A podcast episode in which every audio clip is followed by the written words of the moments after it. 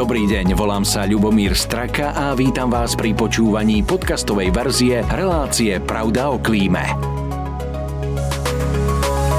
Reklamným partnerom tejto relácie je spoločnosť Veolia. Staráme sa o svetové zdroje. Vitajte pri ďalšej časti cyklu Pravda o klíme. Zimná lyžiarská sezóna je na väčšine miest už za nami. Aj tento rok pritom viaceré lyžiarske strediská zaznamenali pomerne krátku sezónu a zrejme sa to nezmení ani v ďalších rokoch. Ako dlho sa bude na Slovensku ešte lyžovať pri dnešných klimatických zmenách? A práve tie ovplyvňujú aj naše domácnosti. Čoraz viac sa už sústredíme na to, aby sme ich vychladili, oproti tomu, aby sme ich vykúrili. Zmeny teplôt k vyšším číslam sú už neodškriepiteľné. Čo sa teda bude diať ďalej? A ako veci navzájom súvisia? Túto tému sa budem dnes snažiť aspoň otvoriť. S mojím hostom pozvanie prijal klimatológ profesor Milan Lapin. Dobrý deň, prajem. Dobrý deň. Pán profesor, eh, poďme sa pozrieť na tie klimatické zmeny. Dnes sa už asi teda nikto nesporí o tom, že by nejaké klimatické zmeny tu neboli, ale eh, ak sa pozrieme do histórie, tak eh, sú dva druhy klimatických zmien. Tie, ktoré sú opakované našou planétou a potom také, do ktorých vstúpil aj človek, ak sa nemýlim. Áno, kolegovia z Oxfordskej univerzity sa pokúsili odlíšiť E, klimatické zmeny prirodzeného charakteru a klimatickú zmenu, ktorú spôsobuje človek. Podarilo sa im fyzikálnymi metódami odlíšiť tieto vplyvy a ukazuje sa, že keby človek nepôsobil na klimatický systém Zeme, tak by sme sa už začali pomaličky ochladzovať globálne, pretože sa dostávame do takej fázy Milankovičového cyklu, a okrem toho trochu aj slabne slnečné žiarenie, že by sa už začala klíma, globálna klíma ochladzovať. Ale to ochladzovanie by bolo veľmi pomalé. Čiže celú históriu Zeme existovali prírodzené klimatické zmeny, teda také zmeny, ktoré sú spôsobené prírodzenými faktormi, ako je slnečná aktivita, úbeh Zeme okolo Slnka premenlivý, vulkanická činnosť, a niekoľko ďalších tektonické pohyby, e, litosférických dosiek a podobne. Všetky tieto prirodzené klimatické zmeny boli veľmi pomalé. Trvalo viac ako tisíc rokov, kým sa zmenila globálna klíma o 1 stupen Celzia v priemere. Pričom pod zmenou klímy rozumieme to, keď sa mení 30-ročný priemer. Nie náhle zmeny okamžite. My, my sme pravda, to asi urýchlili. E, hej, to, pravda boli aj E, výnimky. Napríklad, keď boli erupcie supervulkánov, posledná bola pred 75 tisícmi rokov, alebo keď padol na Zem nejaký väčší asteroid, tak vtedy došlo k veľmi náhlým zmenám klímy. Prípadne, ak bol náhly posun litosférickej dosky. To sa teraz nedieje, čiže za posledných niekoľko tisíc rokov sme takúto udalosť nemali. Čiže máme len malé sopečné erupcie, relatívne malé, malé zmeny slnečnej aktivity a pomaličké zmeny e, litosférických dosiek. Ovšem došlo k tomu, že od roku 1750 zhruba začal človek vypúšťať do atmosféry skleníkové plyny. Predtým tiež nejaké zásahy robil, ale... Ale planéta sa s tým ešte dokázala vyrovnať. Dokázala sa vyrovnať. No, teraz je to horšie. Na konci poslednej ľadovej doby, pred 12 tisíc rokmi, žilo na Zemi asi 5 miliónov ľudí, teda ako Slovákov dneska. Na začiatku nášho letopočtu bolo 150 miliónov ľudí a po skončení druhej svetovej vojny 2,5 miliardy. Ale nie preto, že bola druhá svetová vojna. Ano. Teraz nás je 8 miliard. Mhm. Ale po druhej svetovej vojne začal prudký rozvoj priemyslu a veľmi rýchle sa zvyšovala emisia skleníkových plynov do atmosféry, ale aj iného znečistenia. A zhruba od e, roku 1970 sme zaznamenali mimoriadne rýchly vzrast globálnej teploty. Od toho obdobia až do teraz vzrástla globálna teplota takmer o 1 stupen Celzia na Slovensku teda, o 2 stupne Celzia a v Arktíde o 3 stupne Celzia, čo je strašne veľa. S týmto sa nedokáže vyrovnať ani ekosystémy a veľké problémy majú aj ekonomické a sociálne systémy. Preto k tomu zasadajú Svetové spoločenstvo, Organizácia spojených národov organizuje rôzne zasadania, konferencie, aby sme niečo s tým urobili, ak sa dá. 8 mhm. miliard je celkom dosť a to by sme museli ubrať na tom, aby sme všetkých ľudí živili, šatili, zabávali, aby e, tá konzumná spoločnosť sa trošku utlmila a toto bude asi veľmi ťažké. Ono je to tak, že v minulosti hlavným zdrojom emisie skleníkových plynov boli terajšie rozvinuté krajiny. To znamená také krajiny ako Anglicku, teda Británia, Spojené štáty americké, ale aj celá Európa. V súčasnosti je to tak, že Európska únia emituje do atmosféry iba 9% skleníkových plynov z celého, z celého sveta. Väčšinu už dnes produkujú rozvojové krajiny ale aj preto, že sme tam presunuli nejaký priemysel. V rozvojových krajinách sa vyrába priemysel, ktorý je náročný na energiu a ktorý je náročný na emisie skleníkových plynov. To znamená, že rozvojové krajiny v súčasnosti majú väčšiu emisiu skleníkových plynov ako krajiny rozvinuté. V rozvinutých krajinách žije miliarda 250 miliónov ľudí, v rozvojových krajinách 6 miliard 750 tisíc. Hmm. To znamená 750 miliónov ľudí. To znamená, že tam zrástol počet obyvateľov od roku 1950 na 5 až 6 násobok. A títo ľudia tiež chcú mať určitú životnú úroveň. Áno. Chcú mať aj spotrebu samozrejme. Kto bol v rozvojových krajinách, tak vie, že sú tam obrovské mesta, kde ľudia žijú v podstate už životnou úrovňou podobnou ako u nás to znamená, že rýchle tam rastie počet takých ľudí, ktorí majú veľmi vysokú spotrebu a samozrejme aj veľmi vysokú emisiu skleníkových plynov do atmosféry. V každom prípade tá Európska únia má nejakú pridanú hodnotu aj v tých inováciách a technológiách, takže možno by sme vedeli veci pomôcť aj tým, že sa do tých fabrík, ktoré boli presunuté, tie inovácie prenesú, pretože dnes už technológie pomáhajú tomu, aby sa znižovali emisie. Toto je zložitý problém, pretože rozhodujúca je cena. A je síce pravda, že od roku 1990 v krajinách Európskej únie, ale aj v celej Európe a aj trochu aj Spojených štátov amerických a Kanade sa stabilizovalo, alebo klesá emisia skleníkových plynov. U nás na Slovensku napríklad emisia fosílneho uhlíka od roku 1986 klesla na polovicu. A podobne je to aj v iných krajinách. Uh, ale je to za cenu vysokých nákladov pri výrobe.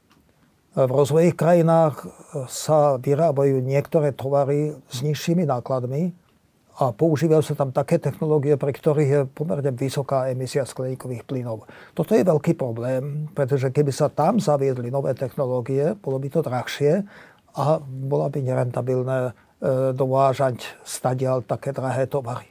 Otázka, ehm, čo sú peniaze a čo sú ľudské životy a klimatické zmeny. Samozrejme, aj to si môžeme takto položiť, či už filozoficky alebo nejakým ekonomickým spôsobom. V každom prípade poďme sa pozrieť trošku aj na tú najdôležitejšiu tekutinu, ktorú máme na Zemi, je to voda.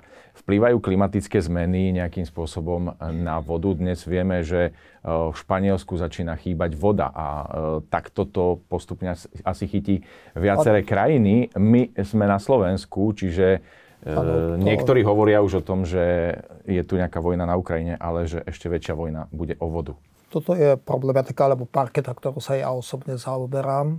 A pozrieme sa najprv na to z fyzikálneho hľadiska. E, oteplujú sa globálne celá Zem, ale oceány sa oteplujú o tretinu pomalšie ako pevnina.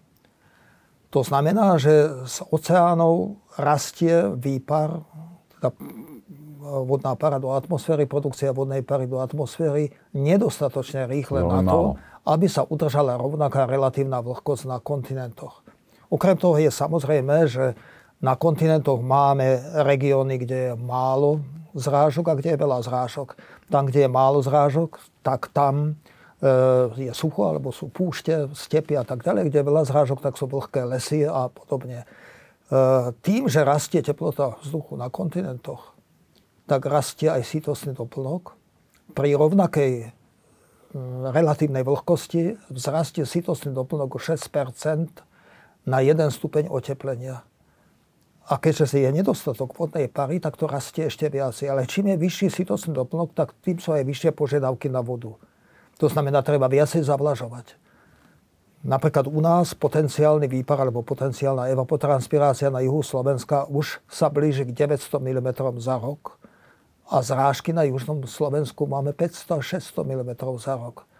To Chýba znamená, to je nedostatok. A v niektorých krajinách je to ešte horšie. Áno. V Španielsku zrážky nepadajú v podstate mm, od mája do septembra zrážky nepadajú. Je tam letné obdobie, keď je málo zrážok ak v zime chýbajú zrážky, tak nie je dostatočná zásoba a potom sa hneď na jar objaví sucho. Ale je tu ešte jeden ďalší aspekt, na ktorý sa zabúda, a to je snehová pokrývka.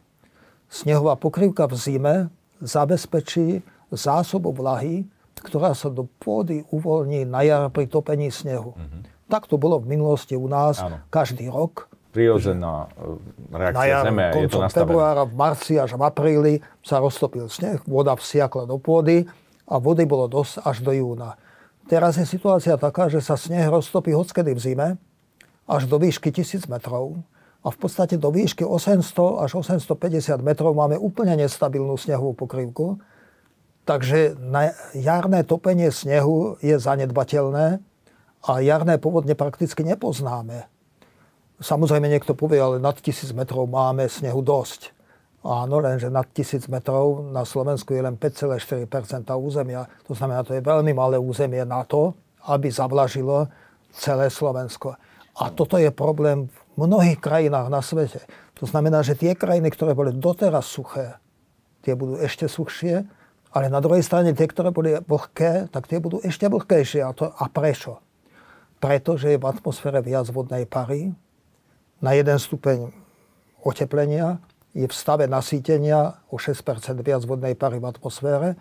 To znamená, že sa aj viac môže vytvoriť zrážok. A už som sa v tom stratil, lebo hovoríte, že menej ide z toho oceánu, ale napriek tomu je viac. Mm, áno, ale to sú malé oblasti, malé relatívne oblasti. malé oblasti, kde je veľa zrážok, napríklad monzúnové oblasti, intertropická zóna konvergencie a polárne oblasti. Áno. Čiže v týchto oblastiach, ktoré sú menšia časť našej Zeme, eh, padá zrážok oveľa viacej a veľa zrážok padá pri konvektívnych procesoch, teda pri prehánkach a búrkových lejakoch. Rovnako tie búrky sú silnejšie, pretože čím je viacej vodnej pare v atmosfére, tým majú viacej energie na to, aby búrky mohli prejaviť svoju silu. Zdá sa, že silnejšie sú aj tornáda a silnejšie sú aj tropické e, cyklóny, teda hurikány a tajfúny.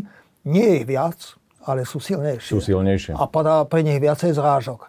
Ano. Preto pozorujeme, že v tých oblastiach, kde sa vyskytujú, tak tam bývajú častejšie povodne, náhle povodne. Čiže máme tu dva aspekty.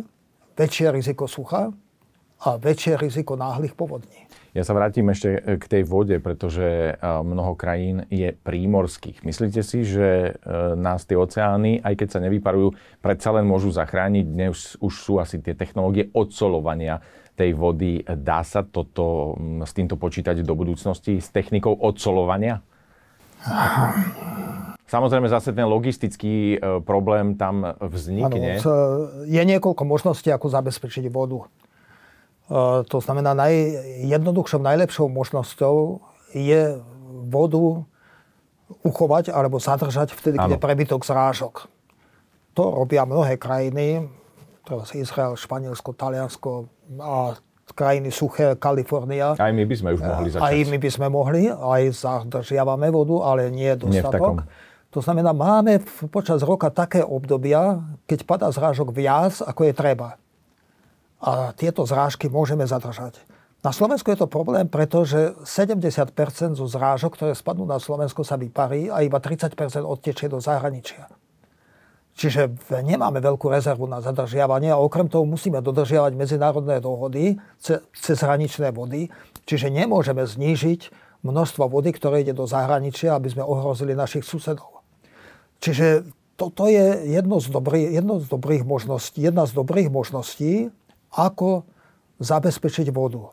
Druhou možnosťou je pritiahnuť e, roztápajúce sa ľadovce, a do niektorých krajín už nad tým uvažujú, že e, po mori dotiahnu ľadovce, tam je, to je pitná voda, ano. to znamená sladká voda teda bez soli a e, pokúsia sa takto získať. Ďalšou možnosťou je odsoľovanie.